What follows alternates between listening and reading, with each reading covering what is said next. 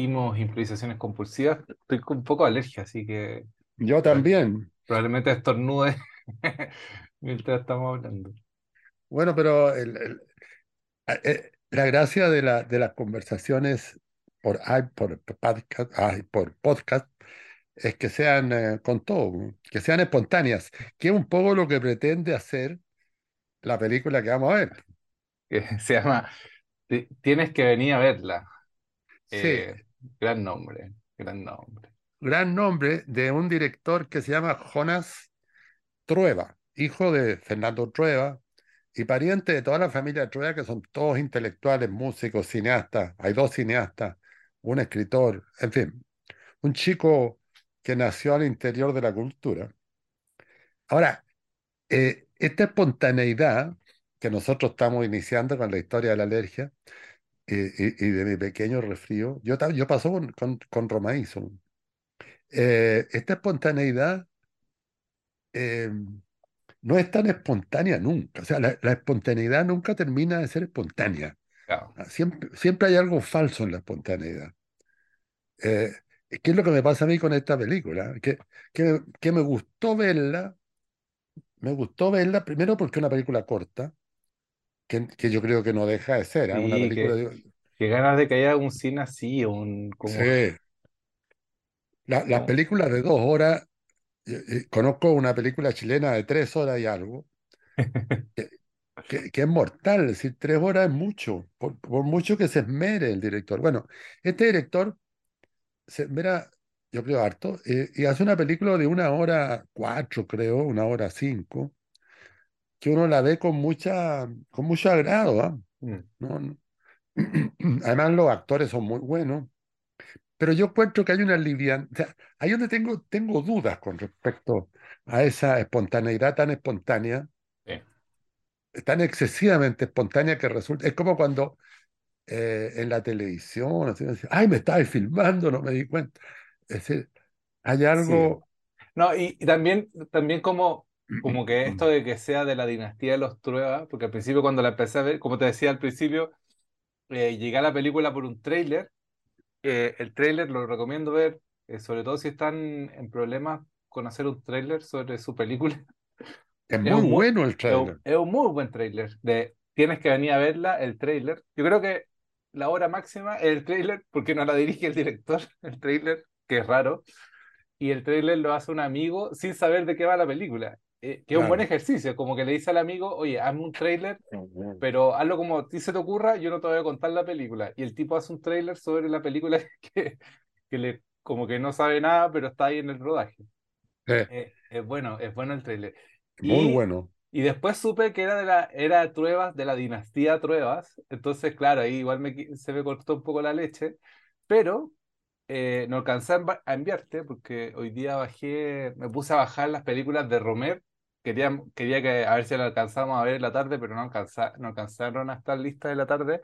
Pero tiene algo eh, que en un momento el cine chileno tuvo, pero como que se diluyó ese movimiento, que era este cine como de Romer, que es como ir a la Sí. playa, ir a la playa, tomar sol, tomarse un- unas copas de vino, porque bueno, Romer es francés, comer, dormir, un poco de, de amor, de sexo, y, y listo, eso sería la película.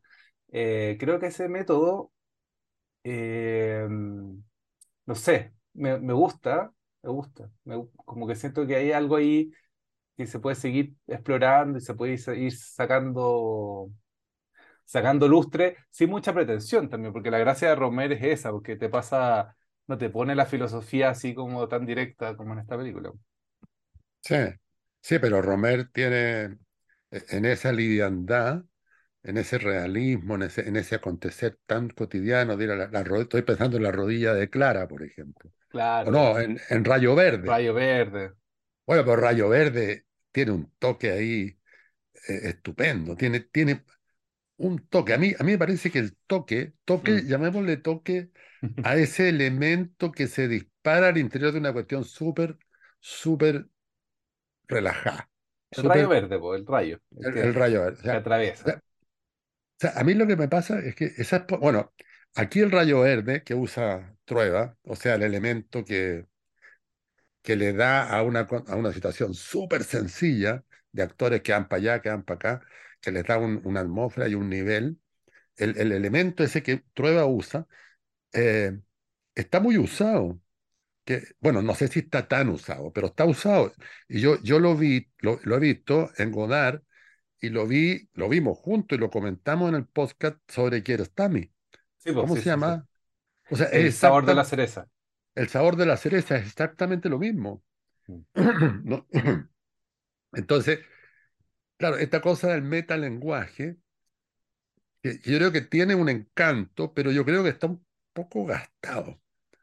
Eh, en cambio, no está gastado en el tráiler. Eso es lo divertido. Sí, Porque el sí. tráiler, el tráiler es muy original, muy, muy. Me, me- me sorprendió, me- porque a- hablar de una, o sea, a- hacer un tráiler de una película que uno no ha visto, que le han contado. ¿sabéis qué me pasó?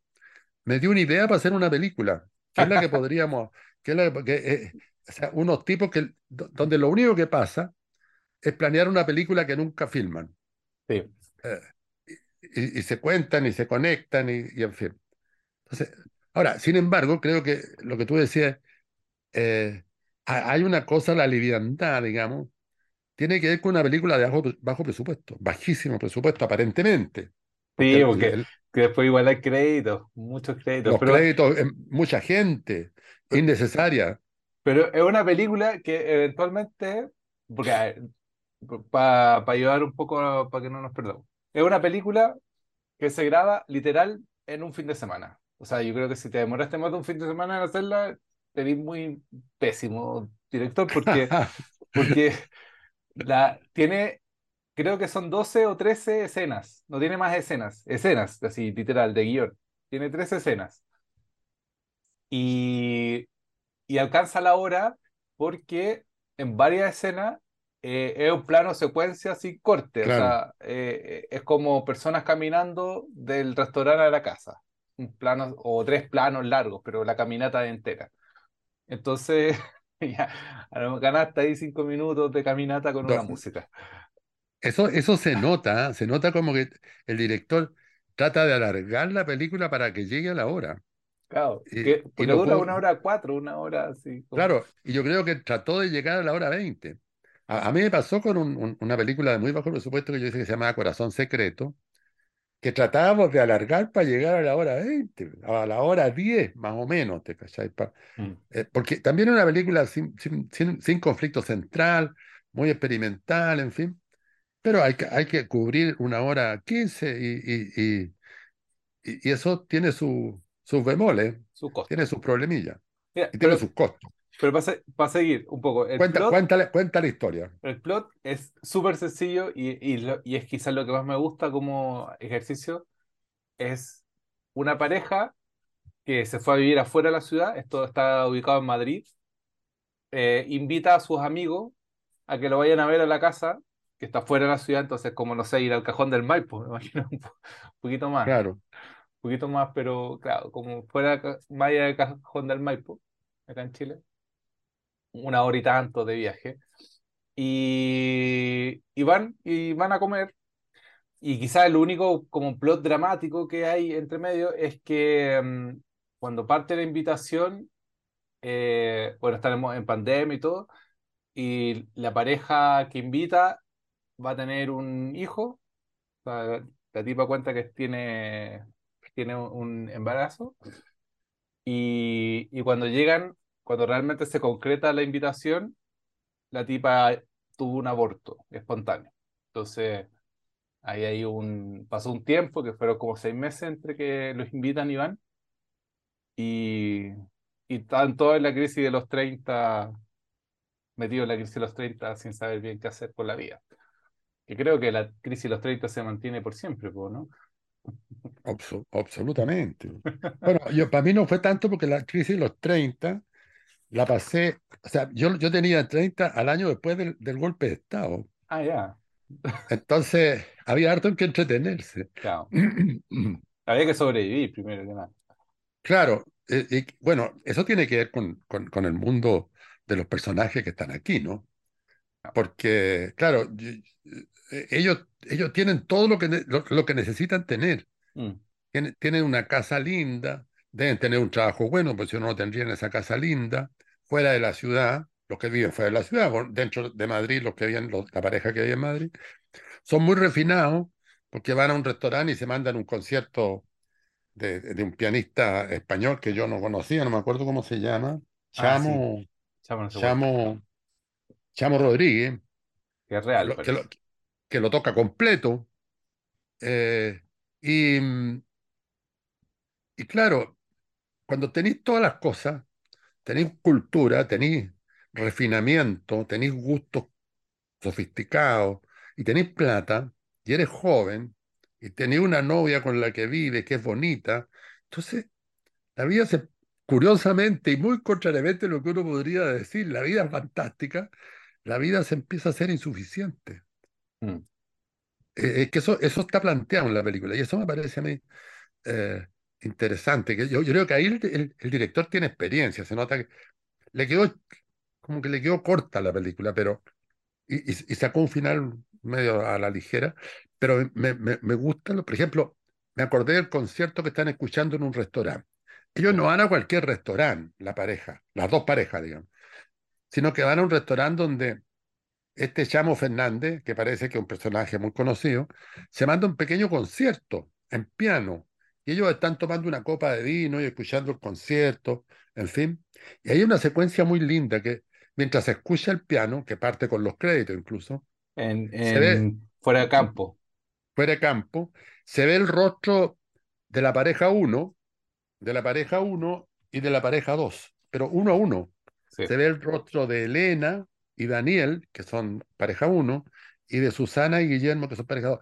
Y ahí se da un fenómeno, una cuestión cinematográfica muy bonita, ¿eh? que, que creo yo que funciona, que un- uno escucha la música del piano, o sea, eh, pero no, no es un, no es una música incidental, es una música que está ahí, que, que, que- que lo que se llama técnicamente la música in, y ve el rostro, o sea, y ve el rostro de alguien que está escuchando un pequeño concierto de piano. Mm, Y, y uno ve ahí eh, tantas cosas en ese rostro, como que de repente se está aburriendo, de repente se está fascinando, se da cuenta que lo están mirando a él también, y, y la cámara recorre a cada uno de los personajes.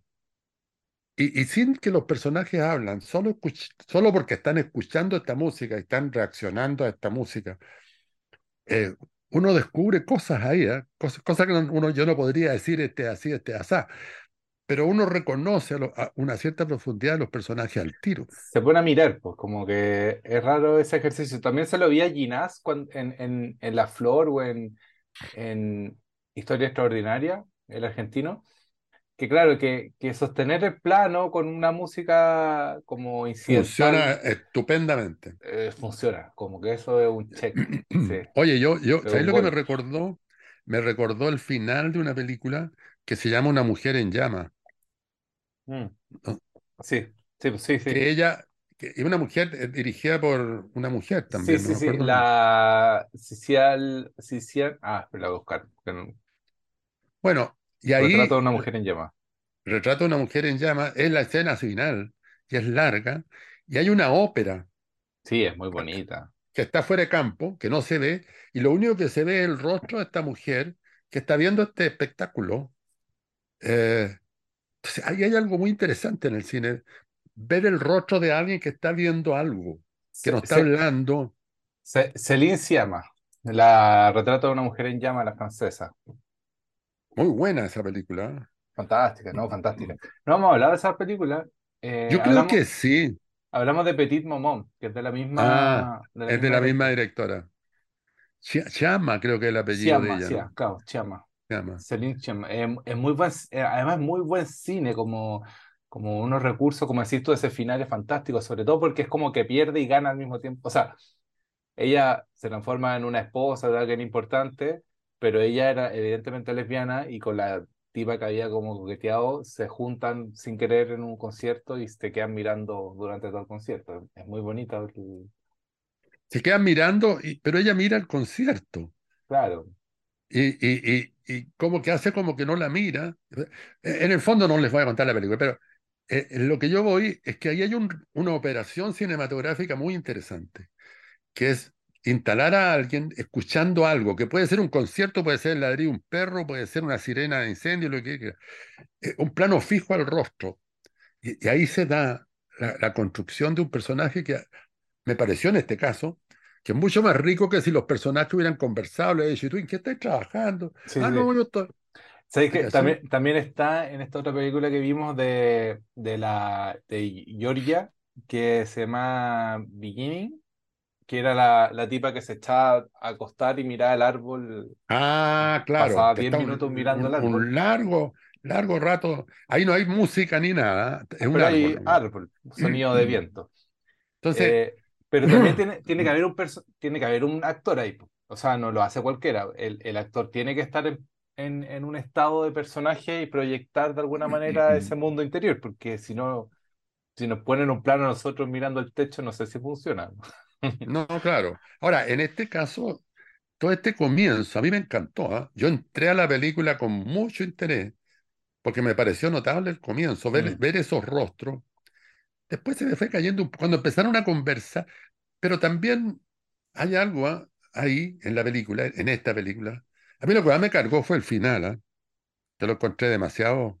A mí, espérate, es que a mí me gustó mucho el final, el primer final, porque hay como dos, hay dos finales. po. Un final, Ah, verdad, claro. un, verda- un verdadero final, que es como ella, los amigos salen a caminar, a recorrer el campo que está al alrededor de la casa y ella va a hacer pipí y ese es el final, pues como ella mirando la naturaleza Y se ríe, haciendo pipí, como diciendo todo está bien finalmente. Que claro. esa, que esa es la gracia también de la película, como, como que no te cuenta a través de texto lo que pasa, pero después la echa a perder poniéndote un texto de una poeta, no sé por qué, y después Eso es lo que más me, eso es lo que más me cargó.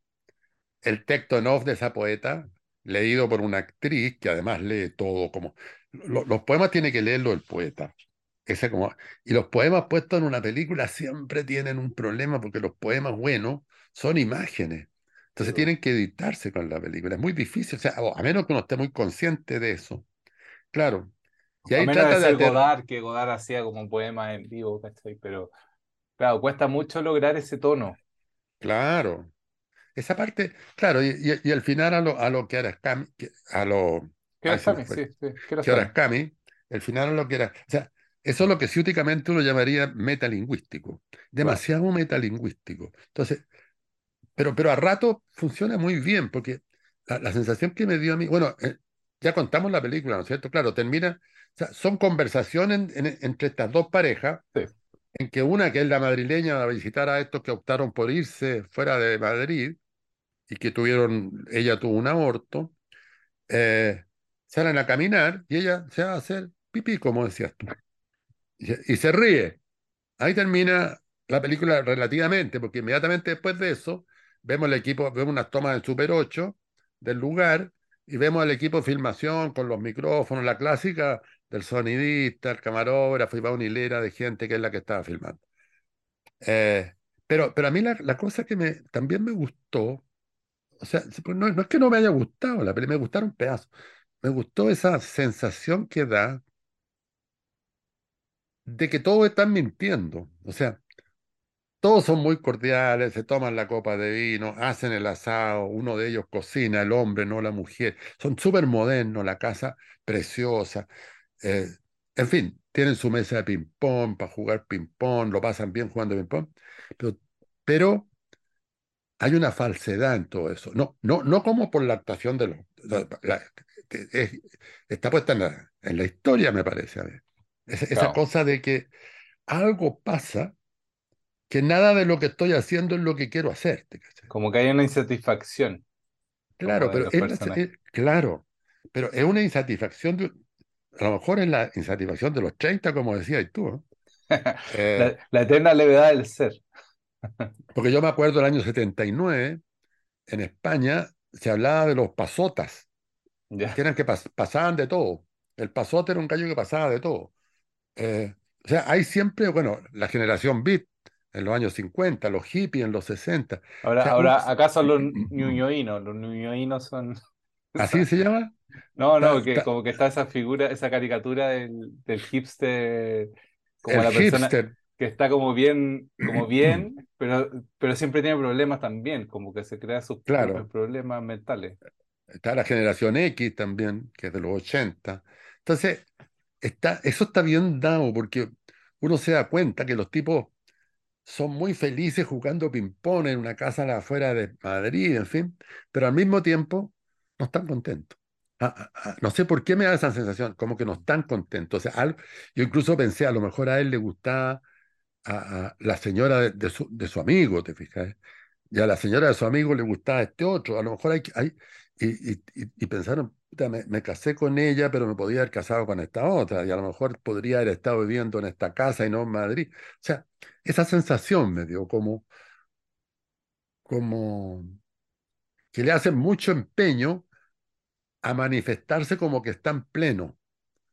Mm, Y cuando uno le hace mucho empeño a manifestarse como que está feliz de la vida, esa gente que ponen en, en- Facebook, por ejemplo, aquí estoy comiéndome no sé qué en la playa, feliz. Yo inmediatamente pienso, nada que ver, ese gallo no, no, no piensa estar feliz, lo está pasando pésimo. Porque, porque si está feliz no necesita sacarse una foto y ponerse en Facebook, ¿te fijas? sí, Pero, pero bueno, eh, es una lectura que yo hice, no, no, no porque sean falsas las actuaciones, ¿ah?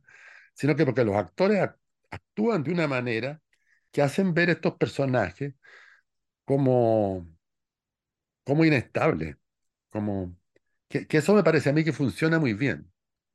claro. ¿Pero eso será de guion o será de, de los actores?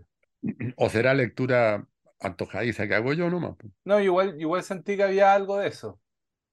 Al menos, al menos sentí que, que había una, un malestar. Había un malestar implícito. Porque Sí, esa yo, es la, yo creo. esa es la gracia de la película también, como que Sí, si no sería muy latera. No, yo creo que eso es de guion, porque en el fondo todos tienen la duda. le dicen, no, está bien, te gusta la casa, está bien, ¿ah? No, tampoco es que le dicen, puta, esta casa, van a larra. No, ellos es una casa bonita, una Mm, casa fuera de, de- de Madrid, eh, en una vida de pueblo, pero no, pero no, pero no están seguros, están, pueden volverse, ellos mismos dicen, a lo mejor nos volvemos, estamos probando. Eh, también dice que no hay muchos amigos, que, es difícil hacer amigos en ese pueblo porque todas las amistades ya están armadas. Eh, entonces, el, que vive en Madrid dice que le gusta Madrid, dice, me gusta esta ciudad, pero tampoco es que esté... eh, y la relación entre ellos dos, que en las dos parejas, que parece ser buena, también es como dudosa, como rara, como que no están, como que están cansados de ser pareja. Bueno, ella además anda con un libro, una, una de las señoras, no vamos a decir los nombres porque nos vamos a enredar, una de las mujeres de la pareja o una de las parejas lee un, un libro que se llama, ¿cómo se llama? Se llama, un- tiene un nombre bien tonto, ¿eh? pero Sí, parece que el libro no es nada de tonto. no, es de... eh, Has de Ah, cambiar tu vida, has de de cam- cambiar sí. tu vida. Pero parece ser, no lo entendí muy bien, que es de Peter Sloterdijk. Sí, sí. Y si es de Peter Sloterdijk, debe ser un libro bueno, que eh, bueno, y ella, ella está como obsesionada con ese libro, porque lo lee mucho permanente en la cama cuando está por dormir. Y, y- y tan obsesionada está que en la conversación donde se están comiendo un plato de un cerdito al horno y se están tomando unas copas y tal, eh, va a buscar el libro que lo dejó no sé dónde y lo trae y se para a leerlo, Claro. a leerle un párrafo. Y todos, todos como que se ríen como diciendo, déjala que lea nomás, bueno. No, no, no le digas nada. Ah, co- co- como que no le hacen caso también. Entonces, tampoco hay un vínculo intelectual, ni hay una reflexión muy profunda, pero, pero todo pareciera que hay un gran vínculo intelectual y que hay una reflexión muy profunda. Pero, pero yo creo que eso es de la historia, o sea, está, está- esa es una gracia de la película. ¿eh? Yo, yo creo que se nota que Trueba conoce bien esa generación. A mí deben ser sus amigos ellos, ¿eh? Los actores. Sí. O sea, la pregunta final también tiene que ver con qué tan consciente es de esta ambi- ambivalencia Trueba, Ah, claro, como que claro. si él es inocente hizo una película tipo Romer nomás y listo, o realmente está, esta, esta ambivalencia está presente? O sea, supongo que sí.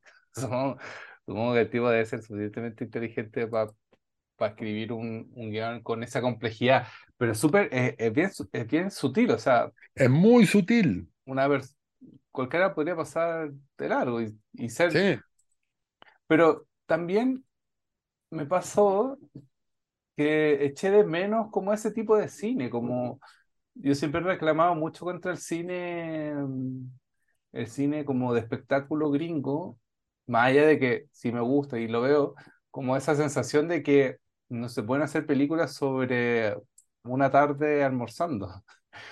claro, y, y me gustan estas películas, o sea, me gusta harto ese cine donde pareciera que, que no hay como un, un asesino como persiguiéndote, sino como simplemente lo complejo de las situaciones cotidianas persiguiéndote. Eh, exacto. y esa, y esa cosa me gusta y aparece muy bien en la película y que ganas Sí, de ver más películas así, sí. Y es, y es un cine muy difícil de hacer, ¿ah? claro. Pero Muy lo difícil, grabé, porque, lo grabé en un fin de semana, claro, no, difícil de hacer en el sentido de, no de no de grabarlo, en- en- no de producirlo, de que que es muy circule. Es difícil de hacer en el sentido de moverse para que aparezcan estos, porque fíjate que cuando están escuchando el piano eh, en, en ese restaurante, que debe ser un restaurante sofisticado, todo lo que ellos hacen es sofisticado, eh, Daniel escucha el piano no con agrado, o sea, ninguno está agradado escuchando el piano, pero Daniel, sobre todo, que el personaje que vi en Madrid, mira este plano fijo en el rostro mientras escucha el piano, mira y se echa una cosa a la boca y mira como de reojo al del lado, como que está medio acallado con la cuestión. Mm. Entonces, y, y la otra mira y trata de poner un interés Pero es un poco lo mismo que le pasa a uno. Yo no, yo, yo no gozo con un concierto de piano, ¿te cachai? Bueno, a lo mejor sí, pero no tengo ganas de ir a un restaurante y ver a un tipo, por muy Chamo Fernández que sea, que parece que es muy famoso, tocando piano. Me- realmente, si me estoy tomando un trago, prefiero conversar.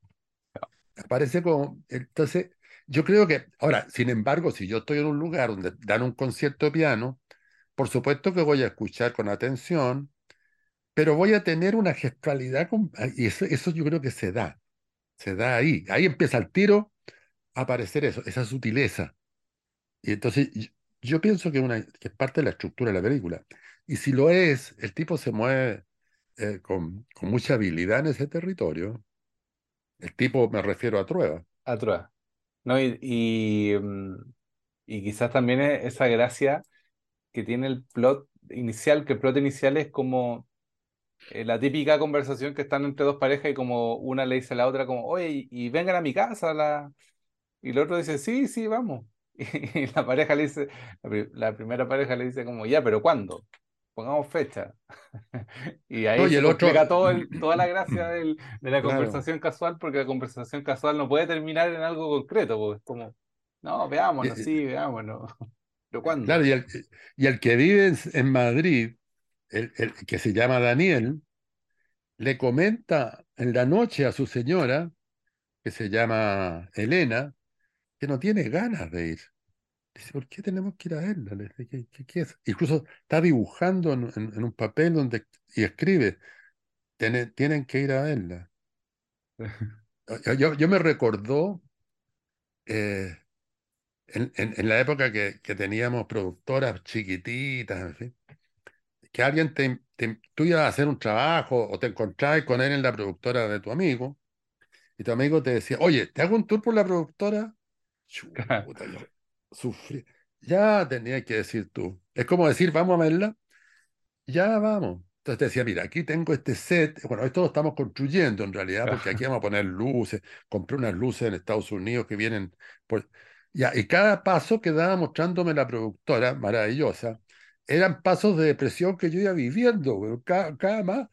Lo único que quería es si no me mostrís más tu maravilla, weón, porque, porque no quiero, no quiero saber. eh, como decía un amigo mío, ¿por qué este weón tiene que ser tan feliz? No, pero a, a todos también nos ha pasado, Supongo No, que ya, claro, ya, ya tenemos más, un poco más de edad, que tenéis que ir a la casa de un amigo y te hacen el tour por la casa también, pues como, el mismo tour que te hicieron acá, como, te este, hacen este, acá. este es el lugar del escritorio, esta es la cama, esta es la terraza, y tú decías, ah, bonita vista, y como todo Y ese todo es precioso, además, todo, todo es muy lindo. Entonces también en la cabeza de los otros puede estar dando vueltas y decir, "Puta, ¿por qué no me vengo yo también? No me voy también a un pueblecito chico Sí. y tengo esta casa estupenda y no mi departamento. Entonces, es- eso, eso yo encuentro que, que es muy interesante en la película. Mm. O sea, en- en- finalmente nos gustó la película. Despierta pero, cosas, claro, despierta pero, pero, pero el tráiler, el tráiler es notable, realmente. Que yo lo que encuentro mejor es que alguien le diga, mira, hazte una película un tráiler de mi película, pero no te lo voy a poder mostrar. Y más o menos pasa esto. Aquí tengo unos materiales en Super 8 que se filmaron. Eh, trata, trata de hacer algo. E- Eso como metodología de trabajo me parece estupenda. Así como que uno le diga al otro, mira, te propongo la idea, que un poco lo que conversábamos el otro día. Hagamos, ha- hazte tú una película en la que dos personajes eh, se le ocurre hacer una película. Entonces uno dice, mira, yo tengo un amigo que tiene un departamento que es bien raro, a lo mejor lo podemos hacer ahí. ¿Y tú crees que esto lo va a prestar? Sí, yo creo que sí, vamos a hablar con él. Y, y se- entonces, eh, uno, y uno dice, "Ha- ha- hazte una película con esa historia. ¿ah?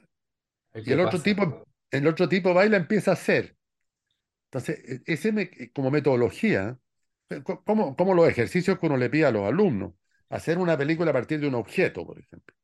Entonces, yo, yo creo que esa metodología llevada al territorio este otro eh, es interesante. ¿Qué es lo que pasa con el trailer? O sea, eh, eh, hay que mostrar ese trailer en clase. Hay como estar en clase, sí. Me, encanta porque, porque a- a- hay alguien que me decía, eh, la otra vez lo leí, no sé, que decía que el sentido está en la metodología. sí, Eh, en la- y, y uno usa una metodología eh, eh, eh, muy convencional. ¿ah? Yo soy el director, yo ideo todo, escribo o trabajo con otro gallo y después me pongo a filmar, me consigo la plata, me paso cuatro años como estúpido consiguiéndome recursos, finalmente me los consigo y filmo la película. Esa es una metodología extremadamente convencional que inevitablemente va a llevar a una película muy convencional. Pero, por ejemplo, estuve hace poco con La Luz, con La Luz Marino. Ah, verdad, sí, pues, estuviste en la tele. Claro, ¿cómo, cómo subiste? Porque lo vi, pues, en, en historias. Ah, no tenía idea que. Bueno, el asunto es que eh, ella hizo un corto que se llama Geranios. Claro, yo lo vi, lo vi. eh, y lo hizo por, con un teléfono. Con Y con un teléfono. teléfono que tampoco es el teléfono de 500 lucas, un iPhone común y corriente. Hizo una película sobre jóvenes. eh, yo tampoco la pude ver completa, vi, vi- vi un pedacito nomás. No, yo la vi, yo la vi, a mí me la mandó entera. Tengo ganas, ganas de verla, pero, pero me refiero a que ahí la metodología está influyendo, porque ella como metodología usó usar un teléfono. Mm, O sea, optó por eso. Entonces, ahí hay algo interesante, eh, que, yo creo que cómo, cómo traspasar esa idea de que, de que es el método el que construye finalmente. Yo me acuerdo que Lepe, el artista visual, Carlos Lepe, que también hizo cine, le regaló a una señora que vivía al frente del lugar donde él vivía, que tenía un almacén, le regaló un estante. Le dijo, mire, yo le voy a regalar este estante, pero un estante bien bonito, eh, pero, pero entero blanco. pero yo le voy a traer cositas para poner en el estante. Pero el señor le dijo, "Oye, pero no, yo le traigo cositas. Ah, cuestiones tonteras, un, una- un zapato, ponte tú. Eh, y empezó a, poner eso, se lo llevó todo. Cosas también, pero tenían que ser cosas nomás. Y ahí se armó una cuestión. Uno tiene la tendencia a usar el método convencional. quedé pegado, pegado.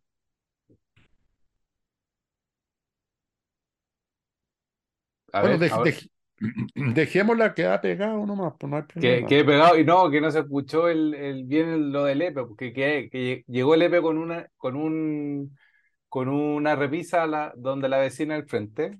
O con un estante donde la vecina al frente ya, eso. y, y él iba poniendo cosas y le decía a la vecina que pusiera también. Entonces, las cosas que él ponía eran cosas que sacaba del persa, un zapato, eh, un, un- un florerito con flores plásticas, eh, cajitas, pañitos de sobremesa, en fin. La señora ponía también cosas.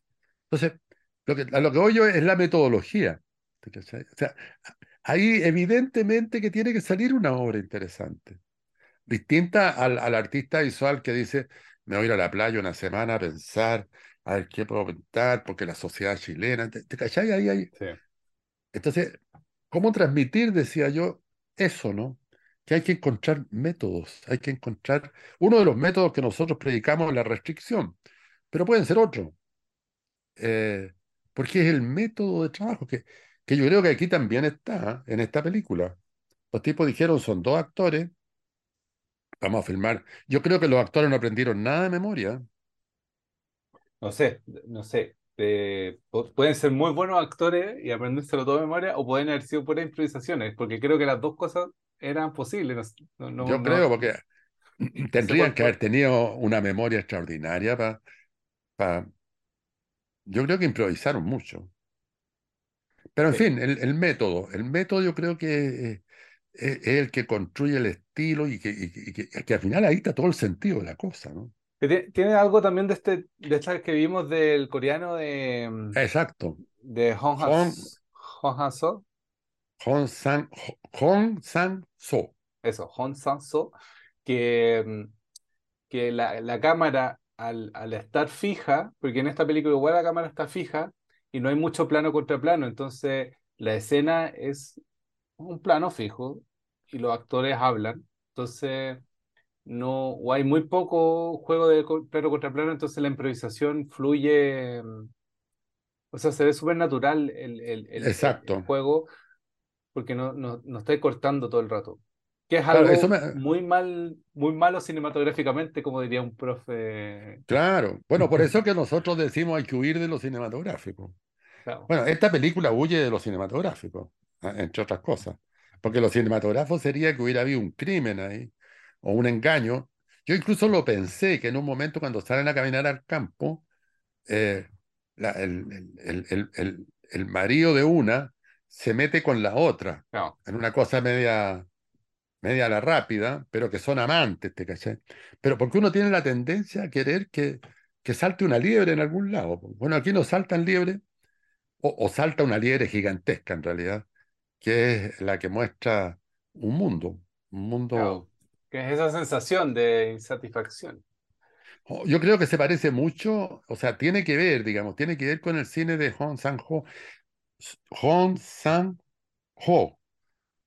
Eh, y creo que cada vez veo más películas parecidas a, este coreano, que creo que, porque yo creo que él está haciendo algo que está haciendo todo el cine contemporáneo, no todo, pero una gran parte del cine contemporáneo, que, algo que es muy interesante eh, creo yo, ¿ah? Creo que, que por ahí pueden aparecer. pues, sobre todo, por, yo lo que más me parece es que eh, es un cine que puede hacer, hacerse con, con muy poca plata. Yo que tengo como una obsesión de que eh, lo importante es que se pueda hacer una película con poca plata. Porque si para hacer películas se necesita solo, o sea, o para decirlo de otra manera, si para hacer películas, o sea, solo se pueden hacer películas teniendo mucha plata, estamos perdidos, No. estamos Ah, perdidos. creo que la, la gran deuda quizás de la película eh, por- podría ser que, que sin, sin ese apellido es difícil que circule, porque igual la película estuvo en hartos festivales, estuve mirando la página de críticas de, de Phil Almin y, y, y tiene harta crítica, o sea, apareció en todos los diarios de España. Y Sí, claro, ese, eso es difícil ganárselo sin, sin esa maquinaria que debe tener detrás. No maquinaria como súper de lujo de, de mucha plata, sino que una maquinaria como de aristocracia cultural que debe ser de familia. po. No, y él tiene varias películas detrás. Claro. Tiene, tiene varias películas detrás y parece que algunas con participación en Cannes, en fin. Esta, eh, tiene, tiene, tiene una que parece que es importante, yo no la he visto, se llama Los Ilusos. No, no había visto, Eh, no había visto nada, nada. entonces, yo creo que esta es de las películas chicas que la ha hecho. Esa es la Es que, sensación que... como te digo, la, la hecho en dos fines de semana en pandemia, Claro, porque está grabada en pandemia. está grabada en pandemia, claro. Entonces, Eh, a mí, lo otro que me recordó es un cuento de Carver que leí hace muchos años. Bueno, qué, qué grandes, claro, qué, qué ganas de ver cine más así. Claro. Rome Carver, Raymond Carver, el escritor. Y ese, ese cuento de Raymond Carver es que un día se levanta este personaje, que, que es evidentemente alcohólico, porque anda trayendo una botellita de whisky, será, puesta dentro de una bolsa de papel, y eh, decide ir a ver a su papá que vive fuera de la ciudad, que no me acuerdo qué ciudad es, una ciudad americana, imaginemos Nueva York, eh, y parte a verlo en un tren, pero un lugar cercano. Y va en el tren, piensa algunas cosas, llega donde el papá, lo saluda, y como que no hablan mucho, casi, casi no tienen que hablar. Está un rato nomás, le dice, bueno papá, ya te vine a ver, me voy. Muy bien, pues hijo. Se, se sube al tren y se devuelve. Eso es todo. Claro, pero ahí hay una construcción sorprendente. Ah, bueno, hay que leer el cuento, yo lo cuento contado así, no vale mucho, pero, eh, pero no, no, no, no hay un gran acontecimiento. Claro. Pero es un gran acontecimiento el contar que un hijo tiene ganas de ver a su papá, el papá tiene ganas de ver a su hijo y no tienen nada que conversar. Mm. Bueno, o sea, eso, eso que contáis se parece a un cuento de Bolaño que es bien fácil de pillar en internet, está entero. Un cuento de Bolaño que me recomendó una vez el Fuyet. Y, y me dijo como, este debe ser uno de los mejores cuentos de, de la historia latinoamericana. ¿Y cómo se llama? Eh, se llama Los atardeceres. Los últimos atardeceres en la Tierra. Los últimos atardeceres en la Tierra, de Roberto Bolaño. Es un cuento cortito, son tres, cuatro páginas. Es maravilloso, es maravilloso, es maravilloso. Y, y claro, y es como un papá con un hijo que, que no se veían, eh, van a, van a la playa, están en México, van a Acapulco y, y no tienen nada que conversar. Es, es maravilloso, es como pasar una, dan ganas de una película con ese, con ese cuentito. Eh, y la gracia es, es como todo este trayecto, esta road movie silenciosa y que solamente pasan cosas muy básicas que podrían pasar eh, en este trayecto de la ciudad a la playa, ¿no? Es que eso, eso es muy bonito, ¿eh? Cuando tú estás con alguien y no tenés nada que conversar. O sea, no es bonito que te ocurra, es bonito de ver. Claro, Eh, con que no hay nada que conversar. Y hay un silencio y de repente se cayó y dice, "Puta, está un poco helado, ¿ah? Sí, está helado. Claro. Y como que no, no, no logran enganchar. Sí, ¿cómo hacer eso en el cine? No, sea, y además como esta sensación extraña que probablemente tú lo viviste y toda la gente que, que trabajamos en, en alguna área de las artes lo vivimos, que es como, ¿cómo explicáis lo que así? Porque también es como un escritor y su papá, que es una persona normal, que trabaja en algo normal, ¿cómo le explicáis lo que hace? Como, claro. como esa incapacidad de dar a entender tu trabajo.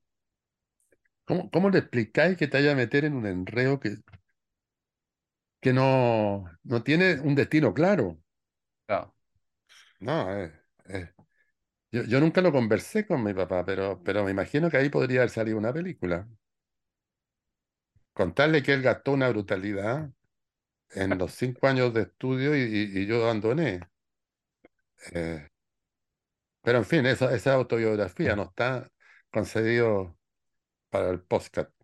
Sa- Pero ¿sabes? A propósito de metodología, de, de instrucciones para hacer una película, me acordé, ¿sabes de qué? De la, de la película de Lars von Trier. ¿Cómo se llama? Las seis restricciones, Ah, creo que la... Cinco obstrucciones. Cinco obstrucciones. Cinco, cinco, cinco. Cinco son. Donde él le da instrucciones a su ex profesor de cine, que es un cineasta también, y le dice, yo quiero que haga una película, pero yo te voy a, te voy a dar las instrucciones. Esto, esto, y esto hay que hacer, que, que es la- que es el mismo corto, son, son cinco cortos en el fondo, pero él le dice, este lo voy a hacer en Cuba, No, este lo voy a hacer en la India, eh, y, y este lo voy a hacer con tales características, va a tener que durar tanto, los planos tienen que durar tanto, en fin. Es una metodología extraordinaria. Ahora hay que tener recursos para eso, pero solo para volver al tema de la metodología, que yo creo que aquí también está está presente, sobre todo en el, ya vamos a verlo, me parecemos tontos, en el trailer. ¿eh? que el trailer es por encargo. ¿ah? Entonces uno, uno, podría pensar de que instalar eso como posibilidad, hacer películas por encargo. Claro que se hacen películas por encargo, pero son encargadas por gente que, que está eh, muy instalada. En el fondo no es una película por encargo, te contratan para hacer una película. Claro, quizás podría ser como tener un guioncito así muy pequeño, muy escuálido, y, y mandar a hacer las escenas con distintas personas. Pues como tú haces esta con, los mismos actores, pero, claro. cada uno hace una escena y van contigua, entonces van a tener cierta diferencia de estilo. Eh, tú sabes que eh, un, un, artista visual, de apellido Kuhn, creo que era, no, no, no, no, no me acuerdo bien, que se casó con la Chicholina, un gallo súper Ah, sí, Jeff Koons, sí. Jeff, Jeff, Jeff Koons, sí. Claro. Una vez Nicanor Parra, el propio Nicanor Parra, hace muchos años atrás tuvimos una conversa con Eugenio García, fuimos a verlo. Y él nos dijo, miren, miren esto. Y nos sacó una revista donde aparecía todo esto de, de, de Kuhn. Entonces, dice que él le escribió a un tipo que hacía chanchito. Y le dijo, mire, usted hace unos chanchitos, eso lo, contaba así Parra, que hace unos chanchitos bien bonitos. ¿Por qué no me hace dos cajas de chanchitos? O sea, y me los pone en una cajita, 10 chanchitos en cada cajita. Unos chanchitos chiquititos de porcelana. Y me los manda a tal dirección. Y en esa dirección hay un tipo que pintaba eh, al duco. Entonces él le escribió al tipo que pintaba al duco y le dijo, mira, tal día va a llegar a tu casa dos cajitas con 10 chanchitos en cada una de porcelana y quiero que me los pintes al duco en tres colores cada uno, como tú quieras, pero siempre tienen que ser tres colores. Bueno, y así fue sucesivamente pasando de este pintor al duco al no sé cuánto, hasta que al final le llegaron a su domicilio y esa era la obra. Genial, ¿eh? Sí. ¿cómo, hacer, ¿cómo, hacer, eso en el cine? Bueno, eh, Jeff Koons, bueno, han habido polémicas ahora respecto a eso. No me acuerdo cómo que se llama el, el artista, un italiano, que estuvo ahora demandado. El, eh, de hecho, el primer capítulo que hicimos de este podcast, que era con sobre la sobre el, sobre esta serie del, Papa, el Papa joven. El Papa una joven. hay una imagen donde hay donde está Juan Pablo II y le cae un meteorito, que esa es una estatua como una obra de, de este de este italiano. De Kuhn. No, no, no es Kuhn, es otro. Y este año lo demandaron, como hubo toda una polémica en Francia para saber quién es realmente el autor de esas obras, porque como decís tú, pues como que él pedía una obra a alguien, a un artesano, y el artesano hacía toda la obra, toda la como obra de la obra, como la materia de la obra, y el tipo solo mandaba, iba, pagaba para que hicieran las cosas. Entonces hubo esta polémica de quién es el autor realmente. Claro, eh, esa es, una, es una, una, metodología que se usó en una época de, de acciones de arte. ¿eh? Yo me acuerdo también que había otra que un tipo había mandado a, a cargar un carro de tren, no me acuerdo con qué, parecía que eran troncos de árbol, y mandaba ese, ese, ese cargamento de un lado a otro, hasta que al final se pudrieron y fueron creando ramas, y el, y el carro se fue transformando, las maderas se fueron hinchando y al final armó una, armó un objeto, podríamos decir, una figura que uno no la podría haber pensado. Entonces, bueno, ahí hay algo que, bueno, e, es, más propiedad de las artes visuales eso, ¿no? De, de, las instalaciones, de los pintores. Pero, pero yo creo que hay que copiar de ahí metodología. Sí, pues el cine, claro, el cine tiene que salir de un poco de sacudirse. Sacudirse eh, de la metodología convencional. Mauricio Catelán es el artista que estaba diciendo yo, que lo, lo, demandaron este año. Este año fue la polémica. Y que ganó, pues, Mauricio Catelán. Eh, pero claro, yo hay toda una, hay una toda una pelea como, como denostando un poco como poniendo a, estos artistas como en una categoría como súper empresarial, que sí lo son, como Mauricio Catalán un millonario o Jeff Koons un millonario, pero eso no quita que la obra o, o la, o la manera de crear la obra es la obra, como precisamente ahí está como la mecánica como a- autoral de la cuestión. Claro, y es Claro, ahí está difícil lo... como, sale, sale el, sen- el sentido común, te diría que el artesano es el autor, claro. Claro, es que ahí está lo esencial. Bueno, tiene que ver con lo que en una época se llamó el arte conceptual. Bueno, Cristo, el artista visual, El, que sí, Cristo, Cristo y, su señora, que no me acuerdo cómo se llama, eh, ponían tela sobre, hicieron, pusieron, taparon con tela el Parlamento alemán. Islas eh, enteras, islas enteras, cordilleras. Entonces, claro, pero, tú él decís, voy a, voy a tapar eh, el puente del arzobispo con tela. Él hizo uno, eh, un puente de- de- del Sena. eh, y, y empezáis a traer maestros, y empezáis a, a- a producir la tela y que alguien te la produzca y ver. Entonces, al final, quien hace la obra son una serie de gente que no es Cristo. Pero Cristo diseñó la idea. Eh, de hecho, él, discutía qué género, qué género poner para tapar el Parlamento alemán, en fin. Se llama El pueblo alemán esa obra. Imagínate, se consiguió los permisos de los parlamentarios alemanes para poder cubrir el Parlamento alemán con esa tela, sin saber lo que iba a pasar, sin saber lo que iba a resultar. O sea, es romper la, la idea de que el artista sabe hasta el último trazo de la obra que está haciendo y darle espacio a la, al azar y a lo inesperado. Lo inesperado yo creo que es un elemento un elemento fundamental. Me acuerdo cuando el, el Sebastián Lelio era estudiante, o ya había salido, no me acuerdo qué, trabajó en, un- en una televisión chica. Estaban haciendo con otros compañeros un, un documental. Y lo que hacían era que le pasaban la cámara, una cámara barata, chiquitita, a gente. Y le pedían que, se, que hablaran solo, en su pieza. Y no no sé si la terminaron de hacer, pero yo sabía que estaban en eso. Súper interesante. Pero También es una, ya, ya fue, que ella fue. ya, la- ya esa, esa fue hace tiempo, esa película. Sí, sí, no sé si la terminó. Después hizo otra que fue un corto, que le pidió a una pareja de amigos, que eran los actores que habían trabajado en una de sus películas, eh, la Maca Teque y, ¿cómo se llama? No me acuerdo cómo se llama la pareja, que se habían puesto a pololear en la película, Ya. Eh, y se fueron a la playa. Entonces les pasó una máquina fotográfica, le dijo, sáquense fotos. Y se sacaron fotos, y él editó esa foto y transformó eso en un, en un pequeño corto. Entonces, la metodología. Bueno, hoy día vamos a hablar de la película, terminamos hablando de otras cuestiones. O sea, terminamos Pero, hablando de lo que más nos gustó que es el trailer. claro, Hoy día el, recomendamos ver trailer y no película. Exacto. O sea, hay algo, hay algo, inter- a lo mejor hay más tráiler interesante, no solo este, ¿ah? Yo he visto unos de Godard que me gustan harto, pero claro, Godard es Godard, po. Godard es Godard. Pero en general los trailers son una máquina de salchicha, pues como que todos son iguales, po. Claro.